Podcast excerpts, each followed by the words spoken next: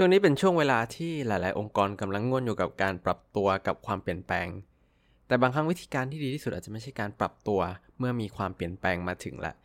แต่เป็นการมองไปยังอนาคตและเตรียมพร้อมไปกับทุกๆการเปลี่ยนแปลงที่อาจจะเกิดขึ้นได้เลยวันนี้เราจะมาดูสี่ขั้นตอนครับที่ผู้นำสามารถทำได้เพื่อให้องค์กรเติบโตได้ดีท่ามกลางความไม่แน่นอนก้อนใหญ่ที่ชื่อว่าอนาคตครับ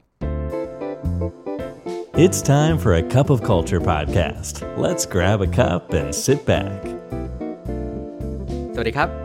ได้เวลาจิบกาแฟคุยกันเรื่องวัฒนธรรมองค์กรกับ A Cup of Culture อีกแล้วนะครับวันนี้แก้วที่สองร้อยสี่สิบสามอยู่กับผมท็อปณัฐวุฒินะครับตลอดสองปีที่ผ่านมานะครับมันเป็นสิ่งที่ช่วยเตือนสติครับให้ทุกๆคนเห็นภาพของความจำเป็นในการปรับตัวอย่างรวดเร็วเมื่อรับมือกับสิ่งที่เราคาดไม่ถึงแต่นี่อาจจะเรียกได้ว่าเป็นแค่รอบอุ่นเครื่องเท่านั้นนะครับเพราะว่าไม่มีใครรู้เลยว่าในอนาคตเนี่ยจะมีวิกฤตหรือความเปลี่ยนแปลงใหญ่ๆอะไรเข้ามาอีกบ้างและเมื่อเราพูดถึงคำว่าอนาคตนะครับสิ่งหนึ่งที่เราทุกคนรู้กันดีอยู่แล้วแหละคือมันเป็นสิ่งที่ไม่มั่นคงและก็ไม่แน่นอนด้วยความแน่นอนของมันอย่างนึงก็คือว่ามันก็จะยิ่งเป็นอย่างนี้มากขึ้นเรื่อยๆครับจะยิ่งไม่มั่นคงแล้วก็จะยิ่งไม่แน่นอนทั้งในด้านของชีวิตส่วนตัวและในด้านขององค์กรเองก็เช่นกั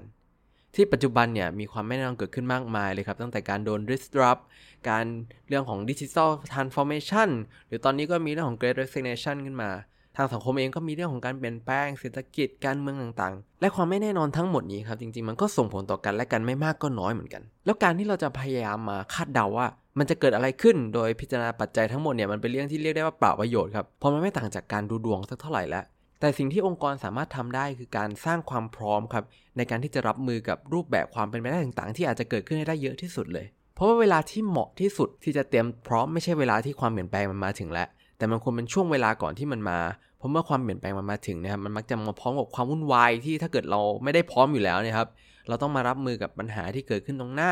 มันก็จะยากขึ้นที่เราจะมองเห็นภาพใหญ่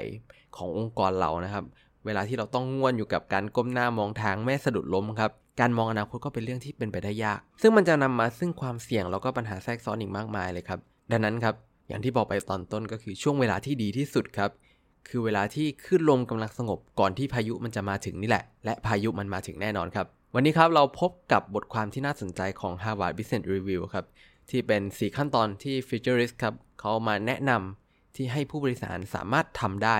เพื่อพาให้องค์กรเติบโตได้ดีท่ามกลางความเปลี่ยนแปลงที่กำลังจะเกิดขึ้นครับอย่างแรกเลยก็คือว่าให้องค์กรเนี่ยประเมินความพร้อมก่อนว่าองค์กรเราเนี่ยตอนนี้พร้อมต่อการเปลี่ยนแปลงมากน้อยแค่ไหนครับมันเป็นก้าวแรกในการเข้าสู่ความเปลี่ยนแปลงอย่างเป็นระบบครับดังนั้นพื้นฐานที่ดีสำคัญมากครับประการแรกครับก็คือให้ลองวิเคราะห์ดูครับว่าในอดีตเนี่ยเวลามีความเปลี่ยนแปลงขึ้นมาเนี่ยไม่ว่าความเปลี่ยนแปลงใดๆนะครับหน่วยงานไหนในองค์กรเราได้รับผลกระทบมากที่สุดเพราะว่าหลายครั้งครับเราตีกรอบความเปลี่ยนแปลงมากไปนิดนึงมันทำให้เรามองไม่เห็นภาพรวมของการเชื่อมโยงต่างๆการกลับมามองว่าองค์กรไหนหน่วยงานไหนของเราเนี่ยที่ได้รับผลกระทบมากที่สุดอันไหนรองลงมาเราจะช่วยให้เห็นความสัมพันธ์ของมันว่าการรับมือในแต่ละส่วนเนี่ยเป็นยังไงให้เรามองย้อนหลังประมาณสิบแปดเดือนครับเพื่อดูว่ามีหน่วยงานไหนบ้างที่พร้อมรับการเปลี่ยนแปลงได้ดีกว่าทีมอื่นเพื่อหาจุดที่เราสามารถเรียนรู้จากกันและกันได้ด้วยนะครับข้อสองก็คือว่าการหาว่าความเปลี่ยนแปลงไหนเป็นความเปลี่ยนแปลงที่ท้าทายที่สุดครับเพราะว่าโดยธรรมชาติของมนุษย์เนี่ยความเปลี่ยนแปลงมักจะเป็นอะไรที่ไม่ชอบยกเว้นความเปลี่ยนแปลงที่เลือกเองเช่นการเปลี่ยนงานเปลี่ยนความสำคัญเปลี่ยนทรงผมอันนี้ชอบนะครับแล้วก็กลัวกับความเปลี่ยนแปลงที่ไม่สามารถควบคุมได้เช่นโดนไล่ออกโดนทิ้งปัญหาสุขภาพต่างๆสิ่งเหล่านี้เนี่ยมันมักจะเข้ามามีผลต่อการปรับตัวในโลกการทำงานเช่นกันดังนั้นเราต้องทำความเข้าใจครับว่าสำหรับองค์กรเราความเปลี่ยนแปลงแบบไหนที่มันเรียกว่าท้าทายที่สุดต่อมาเราก็ต้องมาวิเคราะห์ครับว่าณปัจจุบันเนี่ยหรือที่ผ่านมานะครับมีปัจจัยไหนบ้างที่กำลังขัดขวางความเปลี่ยนแปลงโดยสาเหตุที่พบบ่อยๆนะครับก็ได้แก่เรื่องของความเครียดการเบิร์นเอาท์นะครับการขาดความไว้วางใจซึ่งกันและกันในด้านของการทำงานเป็นทีมเนาะแล้วก็การที่วัฒนธรรมองค์กรเนี่ยมันไม่เอื้อให้พื้นที่กับความผิดพลาดมันเกิดขึ้นได้เพราะเวลาที่มันมีอะไรที่เราทำแล้วมีความเปลี่ยนแปลงเกิดขึ้นเนี่ยความผิดพลาดมันเกิดขึ้นเสมอครับวัฒนธรรมองค์กรที่ให้พื้นที่กับความผิดพลาดจึงเป็นสิ่งที่จำเป็นมากนั่นก็เป็นเรื่องของการประเมินความพร้อมต่อการเปลี่ยนแปลงนะครับข้อที่สองครับก็คือเรื่องของ mindset ที่มีต่อความเปลี่ยนแปลงที่เราต้องปรับเช่นกันเพราะว่าโดยเฉพาะในมุมของผู้บริหารเนี่ยกับดักหนึ่งที่มักจะพบเลยก็คือการที่เรามองความเปลี่ยนแปลงเป็นสิ่งที่เราสามารถจัดการได้ manage ได้ควบคุมได้ซึ่งเราก็คิดว่ามันจะเป็นไปตามแผนที่เราวางไว้ครับแต่จริงๆแล้วส่วนใหญ่มันมักจะไม่ใช่อย่างนั้นครับและในฐานะผู้นำครับเราต้องปรับตัวเองตรงนี้ก่อนก่อนที่เราจะมาคิดถึง strategy เราต้องมาคิดถึง mindset ครับ ว่าเรามองการเปลี่ยนแปลงยังไงเพราะจริงๆแล้วการรับมือกับความเปลี่ยนแปลงเนี่ยมันเป็นทั้งศาสตร์แล้วก็ศิลปะในเวลาเดียวกันมันต้องการให้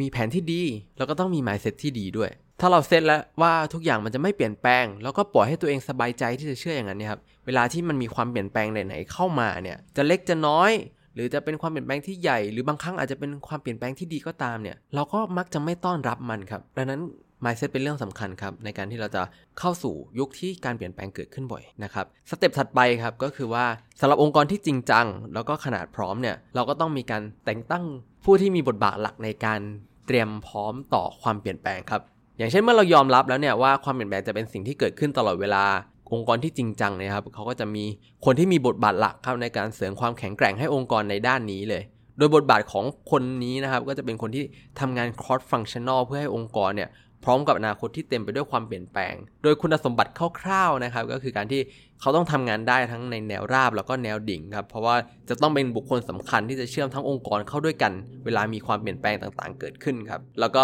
มีความรับผิดชอบที่ชัดแต่ก็ปรับเปลี่ยนได้ครับพูดง่ายๆคือความรับผิดชอบที่ชัดของเขาก็คือพาองค์กรให้พร้อมกับทุกๆความเปลี่ยนแปลงครับดังนั้นเขาเองก็ต้องพร้อมที่จะเปลี่ยนสโคปงานของตัวเองได้อย่างต่อเนื่องแล้วก็ลื่นไหลเช่นกันแล้วก็ต้องเป็นคนที่ชอบความเปลี่ยนแปลงมากๆครับเพราะคนนี้เนี่ยอีกบทบาทนึงของเขาก็คือการที่เขาเป็นผู้นำทางความคิดเป็นผู้นำในการที่จะมาปลูกฝัง mindset ที่ดีให้กับพนักงานคนอื่นรวมถึงเป็นแบบอย่างที่ดีให้ทุกคนพร้อมรับความเปลี่ยนแปลงด้วยนะครับอันนี้ก็เป็นเรื่องของบทบาทของบุคคลที่ชัดและเรื่องสุดท้ายครับสำคัญมากๆแล้วก็ไม่สามารถขาดไปได้แน่นอนก็คือเรื่องของวัฒนธรรมองค์กรครับหรือก็คือการออกแบบวัฒนธรรมองค์กรที่พร้อมต่อทุกความเปลี่ยนแปลงครับเมื่อในการที่องค์กรจะเติบโตได้ดีในโลกที่เต็มไปด้วยความเปลี่ยนแปลงนะครับถ้าจะพูดกว้างๆมันคือการที่องค์กรต้องคำนึงถึงการเปลี่ยนแปลงในทุกๆการกระทำดังนั้นวัฒนธรรมองค์กรเราก็ต้องต้อนรับวิธีการคิดแบบใหม่ๆความคาดหวังใหม่ๆในแบบที่ต้องไม่กลัวกับมันไปทั้งองค์กรครับเราจึงจะสามารถเรียนรู้จากความเปลี่ยนแปลงและพบเห็นโอกาสใหม่ๆได้อีกมากมายครับเพราะอย่าลืมนะครับว่าไม่ว่าเราจะตั้งใจหรือไม่ก็ตามเนี่ยวัฒนธรรมองค์กรก็จะเกิดขึ้นอยู่ดีทำไมเราไม่มาตั้งใจสร้างวัฒนธรรมองค์กรในแบบที่เราอยากให้เป็นกันล่ะครับสำหรับวันนี้กาแฟหมดแก้วแล้วนะครับแล้วพบกันใหม่ในครั้งหน้าสวัสดีครับ